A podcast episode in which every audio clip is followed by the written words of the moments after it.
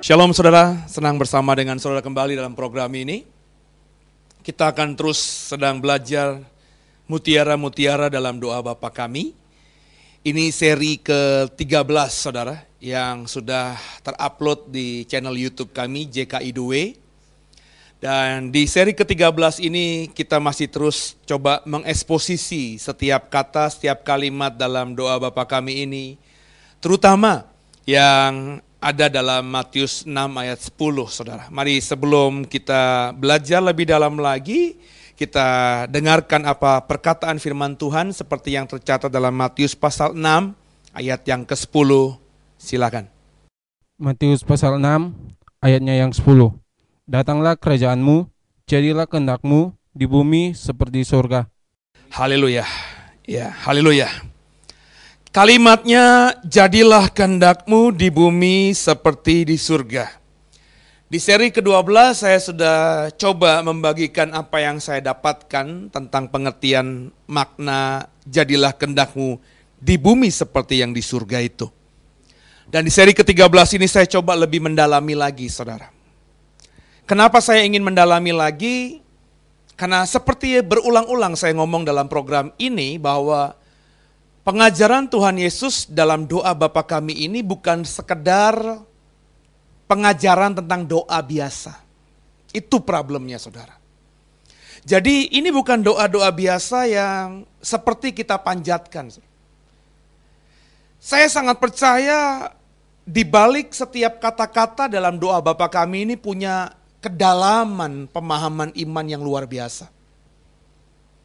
Bahkan saya berani berkata kepada saudara, kalau saudara mengerti makna setiap kata, setiap kalimat di dalam doa Bapa Kami ini, saudara pasti akan jadi orang Kristen yang keren banget, yang luar biasa banget.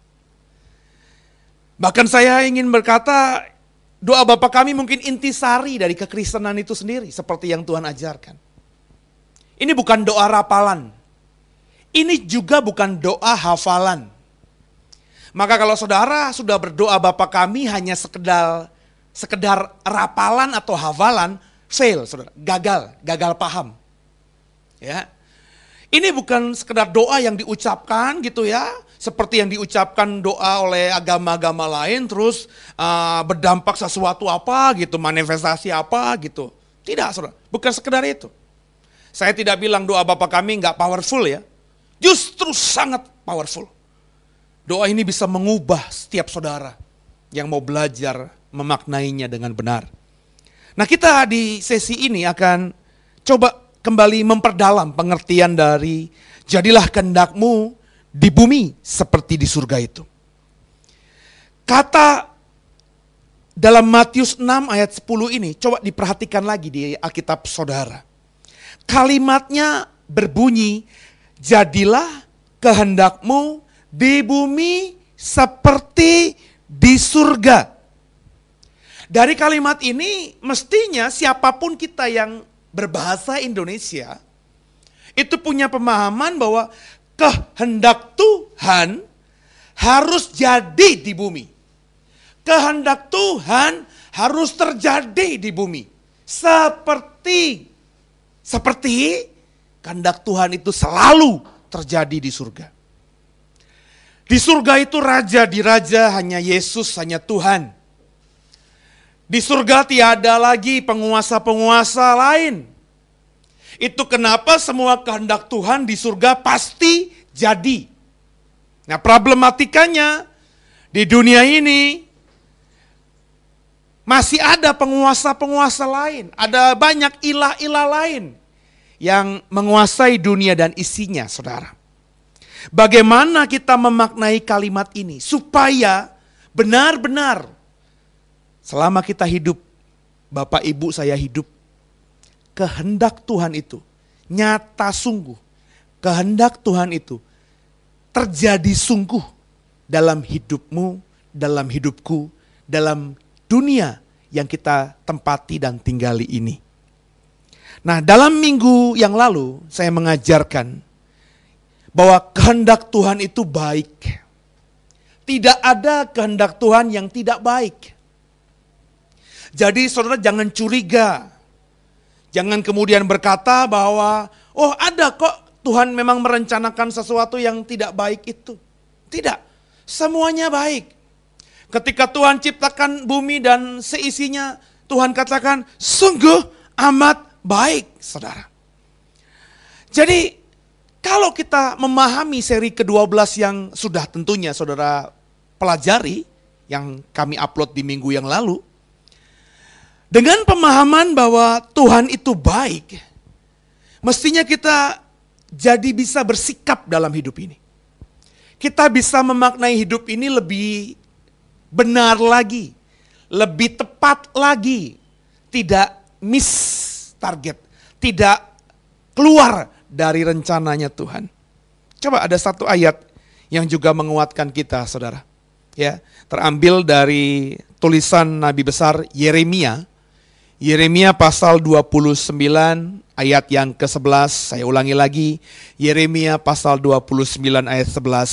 Tolong silakan dibaca. Yeremia 29 ayat 11. Sebab aku ini mengetahui rancangan-rancangan apa yang ada padaku mengenai kamu, demikian firman Tuhan, yaitu rancangan damai sejahtera dan bukan rancangan kecelakaan, untuk memberitakan kepadamu hari depan yang penuh harapan. Demikian. Haleluya. Haleluya. Rancanganku, kata Tuhan, bukan kecelakaan. Rancanganku, kata Tuhan, adalah rancangan yang membawa shalom, damai, sejahtera, sukacita itu. Jadi inilah rancangan Tuhan atas hidupmu, atas hidupku, atas kita semua umat-umat pilihannya. Tuhan tidak pernah merancangkan kecelakaan. Dia tidak pernah ada niat jahat terhadap saudara dan saya. Yang dia rancangkan, ingat ya saudara ya, ingat gak? Minggu lalu saya bilang apa? Kalimat atau kata jadilah kehendakmu itu, kata kehendak itu berasal dari kata Yunani telema. What the meaning of telema, masih ingat gak saudara? Telema itu tidak lain tidak bukan adalah cita-cita, rencana atau rancangan, hasrat atau pikiran.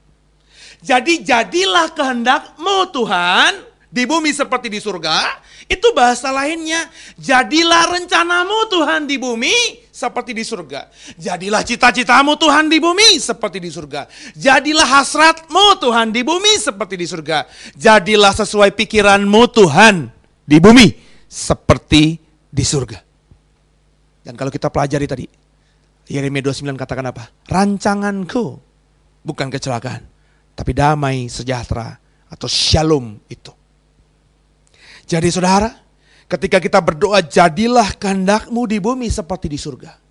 Yang menjadi rencananya Tuhan, menjadi cita-citanya Tuhan, yang ada di pikirannya Tuhan, yang ada di hasratnya Tuhan, yang menjadi telemanya Tuhan atas bumi seperti di surga, tidak lain, tidak bukan adalah shalom, damai sejahtera itu, saudara. Dan kehendak Tuhan itu pasti terjadi. Cita-cita Tuhan itu pasti terjadi. Rencana Tuhan itu pasti terjadi. Pikiran Tuhan itu pasti terjadi. Hasratnya Tuhan itu pasti terjadi. Ada amin, saudara? Nah, sekarang dengarkan saya. Kalau kau beriman bahwa rencana Tuhan, rancangan Tuhan, pikiran Tuhan yang damai sejahtera itu pasti terjadi, gimana kira-kira kau memaknai hidupmu sekarang ini?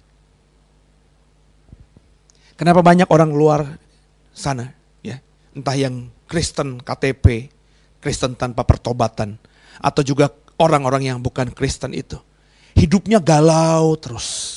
Khawatir terus, takut terus, penuh dengan kekhawatiran yang tinggi terus. Dengarkan saya, karena mereka gagal paham dengan Tuhan. Karena mereka tidak mengerti bahwa shalomnya Tuhan itu pasti terjadi di bumi seperti di surga. Di surga itu terjadi sebab tidak ada ilah lain. Tidak ada Allah lain, hanya Tuhan. Sehingga shalom itu pasti terjadi di surga. Dan Tuhan punya rencana di bumi, shalom itu juga mesti terjadi. Yang baik-baik dari Tuhan itu mesti kau dan aku alami. Ingat ya, bumi itu kata Yunaninya ges. Bicara mengenai tanah. Dan kita kalau ngomongin tanah itu ingat perumpamaan tentang penabur. Bahwa benih yang ditaburkan jatuh ke tanah yang baik, ke ges yang baik. Itu siapa? Itu hati manusia. Maka rencana Allah yang baik itu bukan saja akan terjadi di bumi ini.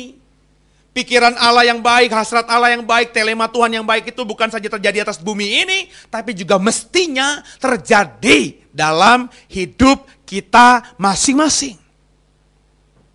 Nah, kalau saudara dan saya sudah punya iman bahwa yang terjadi atas hidup saya ini pasti yang baik, karena itu rencana Tuhan buat saya, ekspresi hidup saudara gimana dong? Bagaimana saudara menyikapi sisa hidup ini sampai nanti akhirnya? Mestinya nggak sama seperti orang-orang dunia. Kalau saudara berdoa, dengarkan saya. Bapa kami yang di surga, dikuduskanlah namamu. Datanglah kerajaanmu. Jadilah kehendakmu di bumi seperti di surga. Mestinya saudara dan saya yang berdoa seperti ini, mestinya kita akhirnya outputnya menjadi pribadi yang santai, menjadi pribadi yang tenang, menjadi pribadi yang percaya diri, menjadi pribadi yang tidak akan terpengaruh atas apapun yang terjadi di sekitar kita.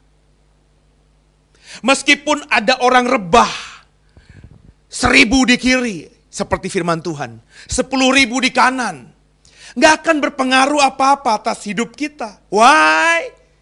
Rancanganmu, kehendakmu terjadi di bumi seperti di surga. Rancangan Tuhan itu apa? Shalom. Jadi kau akan melewati lembah kelam sekalipun dengan ketenangan yang luar biasa bersama dengan Tuhan. Nah, ini harus ditumbuhkan. Ini bukan bagiannya Tuhan, bagian saudara. Memupuk iman, memupuk kepercayaan, sehingga saudara akhirnya sampai pada level iman bahwa kehendak Tuhan yang shalom itu pasti terjadi dalam hidup kita. Dan kalau kau sudah sampai pada level iman, level percaya bahwa yang terjadi atas kita itu pasti shalom, pasti damai sejahtera, pasti yang baik saja, maka saudara akan menjadi orang-orang yang melewati hidup ini dengan sukacita. Nggak akan khawatir lagi. Berapa banyak saudara yang mendengar dan menyaksikan program ini masih dibelenggu dalam hidup yang penuh dengan kekhawatiran itu. Berapa banyak kita yang mendengar program ini ketika kemarin-kemarin ya mendengar harga minyak naik. Akhirnya semua minyak bumi itu juga ikutan naik, bahan bakar naik, merembet kemana-mana, mulai akhirnya khawatir. Berapa banyak kita yang menyaksikan dari TV bencana-bencana alam yang terjadi atas dunia ini, akhirnya khawatir, takut terjadi atas hidup kita. Itu ekspresi, maafkan saya ya saudara ya, ekspresi saudara yang tidak yakin bahwa rancangan Tuhan yang baik itu pasti terjadi dalam hidupmu.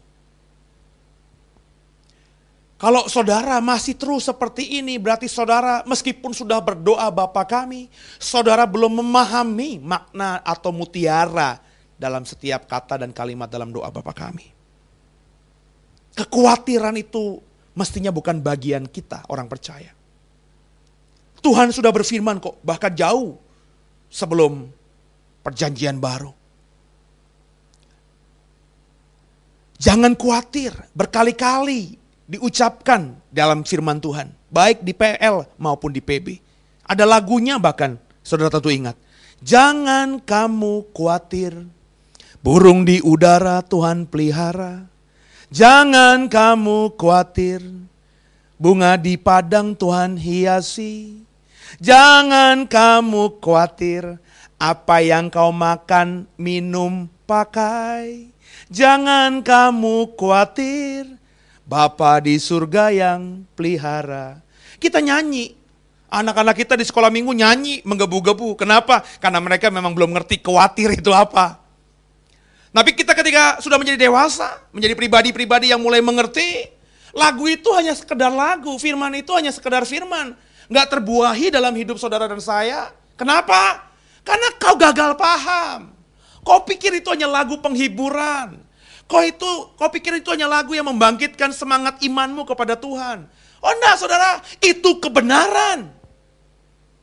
Supaya bisa sampai pada level saudara tidak jadi orang yang khawatir lagi, mengkhawatirkan apapun lagi, maka saudara harus punya keyakinan bahwa kehendak Tuhan atas hidup kita itu yang baik.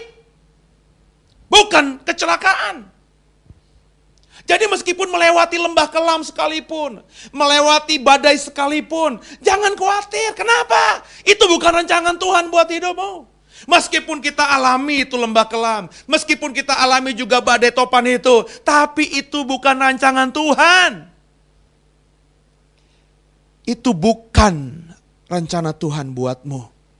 Jadi kalau kau melewati itu baru proses. Kau belum sampai garis finish. Kau belum ketemu titik jalan keluarnya. Kau belum ketemu titik garis finalnya.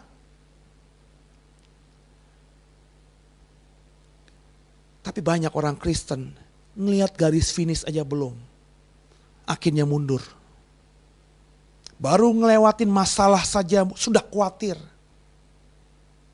Saudara jangan pikir saya ngomong begini cuma pinter ngomong doang ya.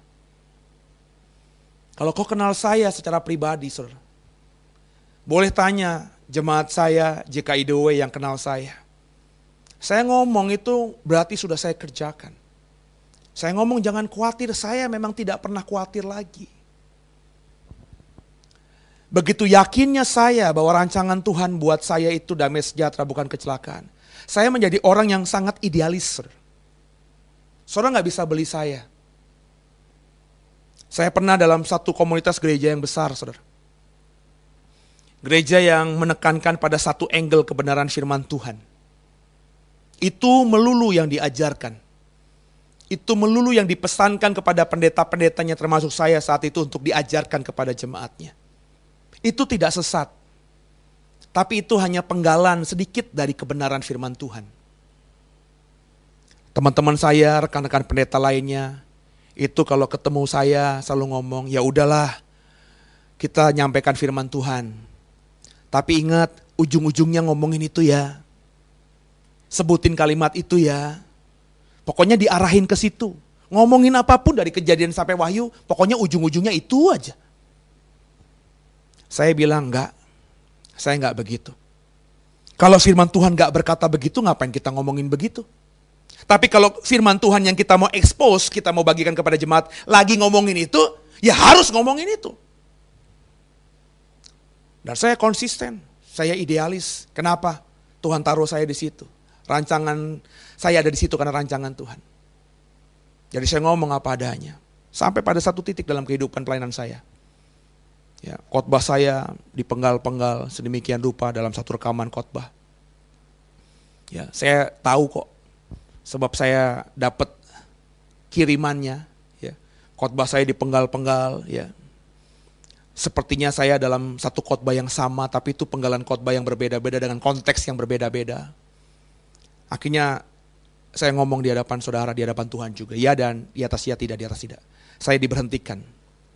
Dipotus begitu saja pelayanan di gereja itu. Dan saya orang yang sudah menyerahkan hidup masa muda saya. Umur 27 tahun, saya serahkan hidup saya total sama Tuhan. Saya gak punya pekerjaan lain. Full melayani Tuhan. Coba bayangin, saudara. Kalau kau seperti saya, pendeta. Ya, karena setiap hari Minggu dijadwal di gereja itu. Gak punya kesempatan melayani di tempat lain. Gak boleh. Fokus hanya di gereja itu. Terjadwal resmi, tetap di gereja itu. Sehingga meskipun saya punya kenalan gereja lain, mereka gak bisa ngundang saya hari Minggu. Kenapa? Saya sudah terjadwal tetap di situ. Kalau kita ngomongin kedagingan, hidup saya dari situ. Dari pelayanan di gereja itu. Melayani Tuhan di gereja itu. Tiba-tiba diputus. Coba. Satu-satunya sumber kehidupan saya bisa membiayai istri, anak-anak, keluarga dari situ. Tiba-tiba diputus. Coba kalau saudara ngebayangin jadi saya yakin beberapa saudara akan jadi orang gila. Stres. Aduh, gimana lagi ya? Nggak ada lagi nih berkat satu-satunya dari situ. Kau mungkin akan menjadi orang yang kira menjilat. Ya. Memohon belas kasihan kepada gereja itu yang sudah memutus kita. Tolong dong, saya janji deh, saya akan ngomongin itu terus. Topiknya topik itu terus. Saudara mungkin akan seperti itu.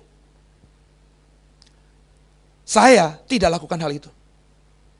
Kenapa? Karena saya tahu rancangan Tuhan atas hidup saya adalah damai sejahtera, bukan kecelakaan. Di titik itu sepertinya dunia runtuh, saudara. Di titik itu sepertinya hidup saya habis. Tapi karena punya iman rancangan Tuhan atas saya adalah damai sejahtera tadi. Kehendakmu Tuhan yang jadi atasku di bumi seperti di surga. Saya lewati. Nah, sampai pada titik ini. Ketika saya rekam khotbah ini, Tuhan sudah percayakan gereja yang belum besar, saudara. Masih merintis. Kami belum 2 tahun. Baru nanti Agustus 2016, kami tepat 2 tahun usianya. Masih belajar merangkak, baru belajar jalan cepat, lari. Tapi masih tergopoh-gopoh, saudara. Tapi saya menikmati. Saya tidak kekurangan apapun di titik ini. Kehidupan saya bahagia, bahkan jauh lebih bahagia. Kenapa? Tidak ada orang yang rekamin khotbah saya. Nggak ada orang yang bisa fitnah saya. Nggak ada orang yang bisa atur-atur saya harus khotbah seperti apa. Kalau ngomongin berkat secara materi, saya jauh lebih bahagia daripada yang kemarin. Bahkan jauh berkali lipat bahagia diberkati daripada yang kemarin. Come on, saudara. Maknai doa Bapa Kami itu. Jangan jadi orang Kristen yang omong doang. Pinter berdoa Bapa Kami. Jadilah kehendak-Mu Tuhan di bumi seperti di surga. Tapi ketika ada masalah, ada kejadian yang sepertinya berat buat kita, kita langsung bersungut-sungut sama Tuhan, marah sama Tuhan, kecewa sama Tuhan, tinggalkan Tuhan. Berarti kalau kau begitu, kau belum percaya sungguh bahwa rancangan Tuhan atas hidupmu adalah shalom, damai sejahtera. Jadi saudara, jadilah orang yang benar-benar percaya. Sehingga gak khawatirin tuh, apapun juga. Kekhawatiran kata firman Tuhan tidak menambah sehasta hidupmu. Sehasta itu satu jengkal, saudara. Uluran tangan, lengan ini. Gak menambah. Jadi buat apa kamu khawatir? Burung di udara saja kata firman Tuhan, kata lagu yang kita nyanyikan tadi. Nggak pernah ngapa-ngapain, ya. Tapi setiap pagi bisa makan. Coba saudara, burung itu nggak pernah nabur. Ada saudara pernah lihat ada burung gitu ya, terus hinggap di dalam satu dahan pohon, terus dia ambil benih, nyuri benihnya petani, terus tabur, kasih air, terus ada buah gitu. Nggak pernah. Burung itu kerjanya cari makan, ya. Nggak pernah nyimpen apa-apa, ya. Dia kenyang, dia terbang, kembali ke sarangnya, dia lapar, dia cari lagi. Nggak pernah khawatirin hari esok burung itu. Tapi burung tetap bisa hidup, saudara. Bunga bakung di padang, bunga bakung di padang. Di padang itu liar berarti, nggak ada yang rawat, nggak ada yang memupuk, nggak ada yang nyiramin. Tapi Alkitab katakan, keindahan bunga bakung di padang melebihi jubahnya Salomo. Melebihi apa yang dikenakan oleh Salomo. Padahal Alkitab katakan Salomo adalah orang terkaya di muka bumi ini. Nggak ada apa-apanya dibanding bunga bakung di padang. Jadi apalagi saudara yang kau khawatirkan? Bagi saya satu-satunya alasan sebab musabab kenapa kau masih jadi orang yang khawatir. Karena kau masih belum bisa mempercayai bahwa apa yang terjadi atas hidupmu, yang akan terjadi dalam hidupmu di depan adalah yang baik dari Tuhan. Ayo sama-sama, saudara. Itu yang saya baca dari firman Tuhan. Saya kalau ngomongin ini ingat sama satu tokoh Alkitab yang namanya Paulus. Dia pernah ngomong, hidupku bagi Kristus, mati adalah keuntungan. Aduh, itu keren banget, saudara. Keren banget. Hidupku bagi Kristus, mati adalah keuntungan. Itu yang menyebabkan Paulus itu menjalani hari-harinya tuh gak ordinary. nggak flat, selalu ada passion, selalu ada gairah. Itu kenapa akhirnya sejarah gereja mencatat Alkitab kita ini mengatakan, saudara, semua gereja di perjanjian baru ini, kalau bukan Paulus yang membuatnya, yang mendirikannya, gereja di perjanjian baru ini adalah buah pelayanan Paulus. Sebutkan, saudara, ya, dari gereja di Roma. Bukan yang buat Paulus, saudara. Tapi gereja di Roma itu bergantung penuh atas Paulus. Memimpikan pengajaran Paulus. Korintus, saudara. Galatia, Efesus, Filipi, Kolose, Tesalonika, saudara. Itu gereja-gereja yang ada andil Paulus di dalamnya. Dia buat gereja di satu kota yang baru. Gereja itu berdiri. Dia tanam pemimpin di situ. Ada pemimpin gereja yang sudah bisa memimpin. Dia tinggalkan, dia pergi ke kota lain. Dia bangun gereja yang baru. Itu Paulus, saudara. Bahkan ketika dia dipenjara sekalipun, itu tidak membuat dia kecewa kepada Tuhan. Itu kerennya Paulus. Dia nggak khawatir tuh hidup di penjara. Dia nggak pernah kita baca di Alkitab, ngemis-ngemis. Ada baca? Ketika dia dipenjara, surat-surat Paulus yang ketika ditulis ketika dia dipenjara itu banyak sekali di Alkitab kita.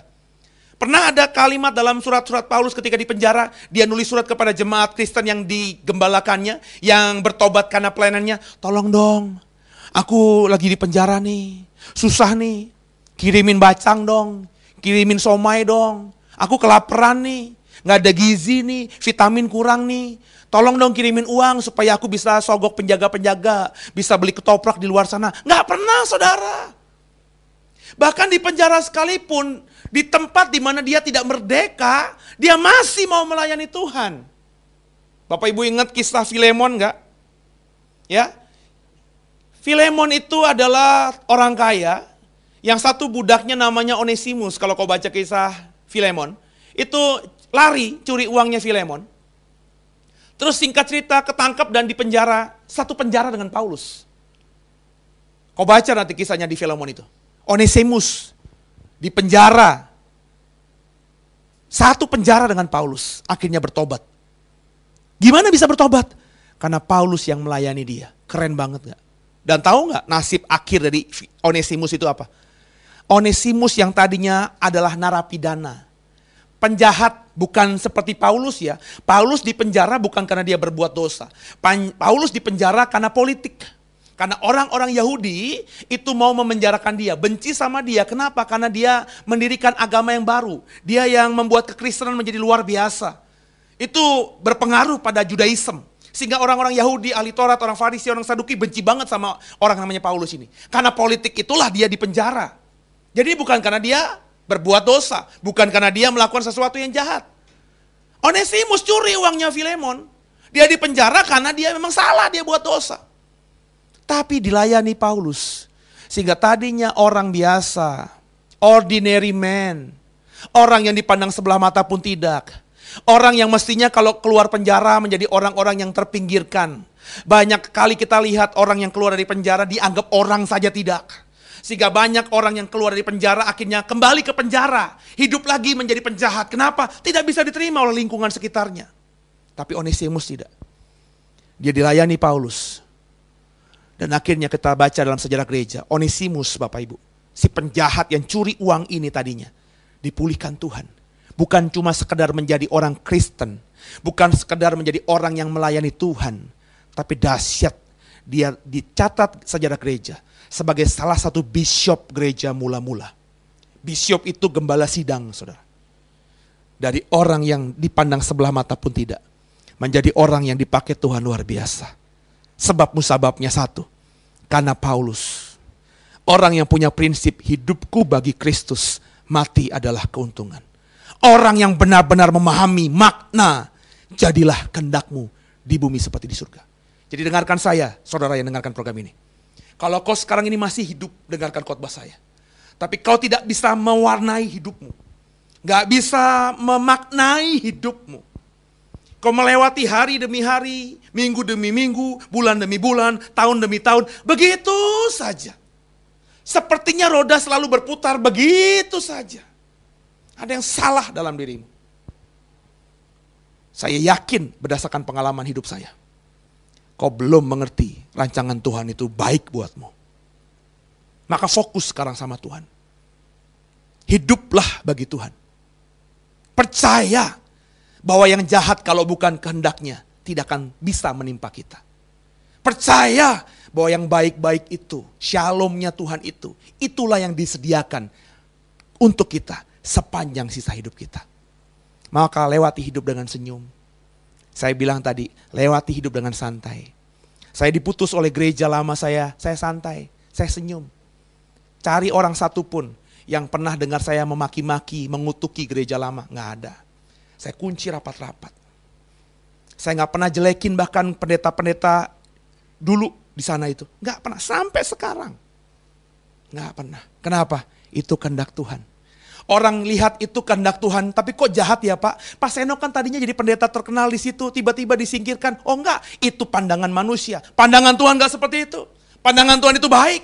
Jadi saya dipisahkan itu karena kehendak Tuhan. Kenapa? Karena Tuhan punya rencana yang jauh lebih baik. Dan sekarang saya lihat sekarang, meskipun ini perintisan baru, belum 2 tahun. Tapi saya sudah lihat, pondasinya sudah tertanam, saudara. Sudah tertanam. Dan saya percaya, saya penasaran dengan apa yang terjadi atas saya dan pelayanan ini di kemudian hari. Ada semangat, ada gairah. Saya melewati hari nggak biasa-biasa. Saya melewati hari memaknainya secara sungguh-sungguh. Orang yang mengerti kata, jadilah kehendakmu di bumi seperti di surga, akan menjadi orang yang percaya diri. Orang yang tidak khawatir. Orang yang punya prinsip. Orang yang punya idealisme. Yang kedua saudara, dengan kita berdoa jadilah kehendak-Mu di bumi seperti di surga. Sebenarnya ya, kalau saya memaknainya kalimat ini, kita sedang memuja Tuhan loh saudara. Saya bilang tadi, Tuhan itu raja di surga. Tapi pada faktanya sampai detik ini dia belum menjadi raja atas dunia ini. Dia sudah menjadi raja atas kita, karena dia sudah bertahta di hati kita. Tapi atas bumi ini kan belum. Masih banyak orang yang menentang dia. Masih banyak orang yang tidak percaya kepada Yesus. Bahkan orang yang menganggap Yesus itu manusia biasa bukan Tuhan. Begitu banyaknya di muka bumi ini. Jadi dengan kita berdoa, jadilah kehendak-Mu Tuhan di bumi seperti di surga. Kita sedang memuji dia. Kita sedang mengharapkan dia. Kita sedang memuji dia. Bahwa Tuhan kau bukan cuma raja di surga. Tapi raja juga di bumi ini. Paling tidak di mataku. Kaulah rajaku. Di seri khotbah yang terdahulu saya sudah mengekspos kalimat dalam doa Bapa Kami kan. Datanglah kerajaanmu. Datanglah kerajaanmu. Kerajaan Tuhan itu terjadi nanti. Masih in the future. Masih masa depan. Ya. Tapi dengan kita berdoa jadilah kehendak-Mu di bumi seperti di surga. Meskipun kerajaan Tuhan itu belum nyata dalam hidup kita di bumi ini. Kita sudah menganggap Yesus Tuhan sebagai Raja kita. Kita sudah menganggap Allah Bapa sebagai Raja kita. Meskipun dunia ini belum menganggapmu sebagai Raja, jadilah kehendak-Mu di bumi seperti di surga. Kau berkata kepada Tuhan, kau adalah Rajaku. Kita sedang ingatkan iblis yang menjadi Raja atas dunia ini. Ingat, ceritanya kan gini. Ya, manusia pertama itu siapa? Adam. Adam, Hawa. Apa perintah Tuhan kepada Adam dan Hawa? Taklukkanlah bumi, kuasailah bumi. Itu perintah Tuhan kepada manusia pertama yang namanya Adam dan Hawa. Dan di bumi itu sudah ada iblis, saudara. Dan makhluk ciptaan Tuhan lainnya. Adam, manusia itu diciptakan di hari terakhir, hari ke-6. Ketika manusia lahir, Tuhan kasih perintah, direct benar. Taklukkanlah bumi, kuasailah bumi. Iblis sudah ada di bumi ini. Binatang-binatang sudah ada di bumi ini. Tuhan kasih perintah, taklukkanlah bumi, termasuk iblis. Mestinya kalau itu konsisten dikerjakan oleh manusia, manusialah nanti yang menjadi raja di bumi ini. Menjadi wakil Tuhan yang memerintah atas bumi ini. Tapi manusia gagal. Jangankan bisa mengalahkan iblis, baru digoda, dibodohi saja, akhirnya sudah kalah. Dan sejak manusia jatuh dalam dosa, gara-gara kalah dengan bujuk rayu ular, bujuk rayu si iblis itu, maka yang menjadi penguasa atas bumi adalah iblis. Itu kenapa perjanjian baru katakan musuhmu bukan darah dan daging, tapi roh-roh penguasa-penguasa yang ada di udara. Iblis sekarang ini yang menjadi penguasa di bumi ini. Ketika kau dan aku, orang-orang Kristen di belahan bumi manapun, berdoa Bapa Kami dengan pemahaman makna iman yang benar. Jadilah kehendak-Mu di bumi seperti di surga. Kau sedang tabur bara, tahu gak sih? Di mana? Di kepala iblis, di kepala setan-setan. Dia yang berpikir dia raja dunia, dia yang berpikir dia penguasa dunia, dia dengar dari mulut kita, oh bukan, si Seno ini Tuhannya bukan aku, si Seno ini rajanya bukan aku, tapi Seno ini punya raja Tuhan.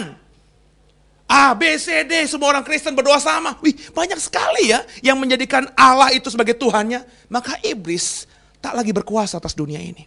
Kemanapun dia lari, orang Kristen berdoa, jadilah kehendak-Mu di bumi seperti di surga. Kemanapun dia lari, orang Kristen di tempat itu berdoa, jadilah kehendak-Mu di bumi seperti di surga.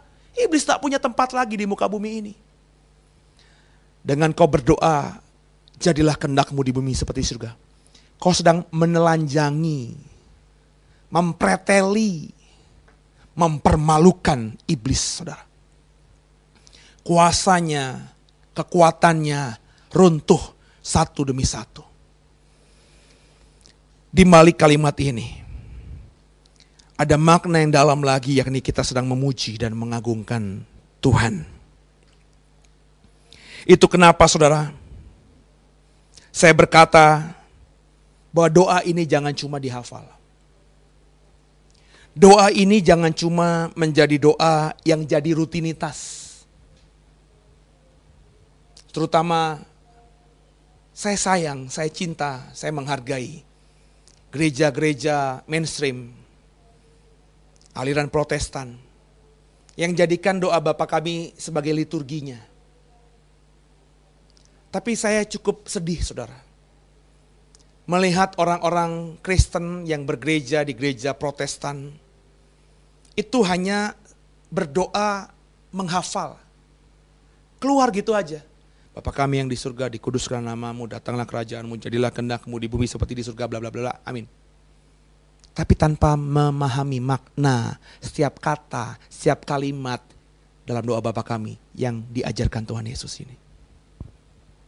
Maka gak heran hidupnya gak mengalami pemulihan, gak mengalami breakthrough, gak mengalami terobosan, gak mengalami mujizat, gak mengalami kuasa, gak mengalami Tuhan.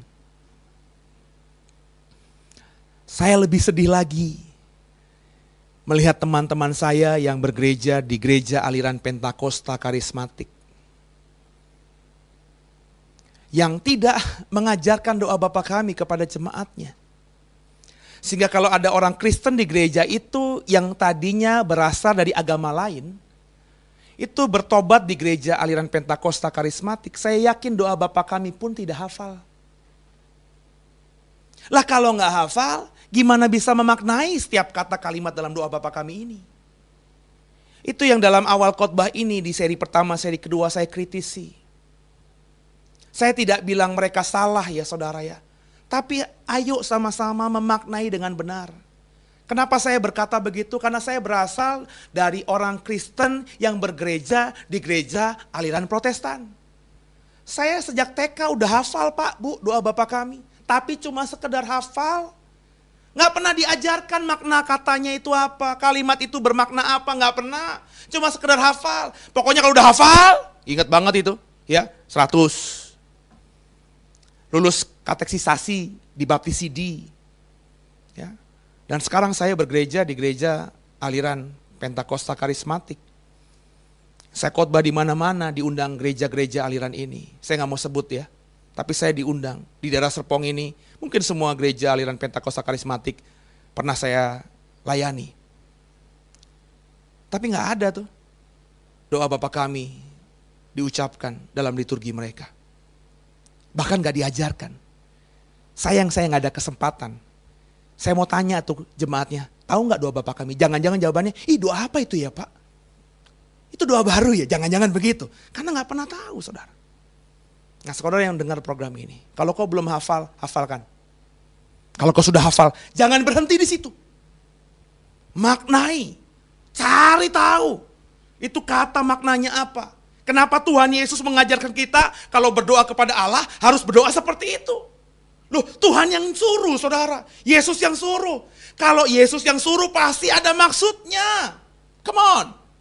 Saya aja kalau kasih perintah buat orang-orang di bawah saya dosen, saya kalau ngasih perintah sama mahasiswa saya tahu purpose-nya, tujuannya ngasih perintah itu apa. Saya orang tua, saya punya anak 2. Kalau saya kasih perintah buat anak saya tahu, Pak. Kenapa saya kasih perintah itu kepada anak saya? Sama, Tuhan Yesus ngasih perintah sama murid-muridnya.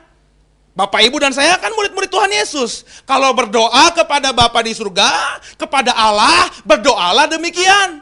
Itu kata Tuhan Yesus. Bapa kami yang di surga, dikuduskanlah namamu, datanglah kerajaanmu, jadilah kehendakmu di bumi seperti di surga. Dan berikutnya, ada artinya tentu, ada maknanya tentu.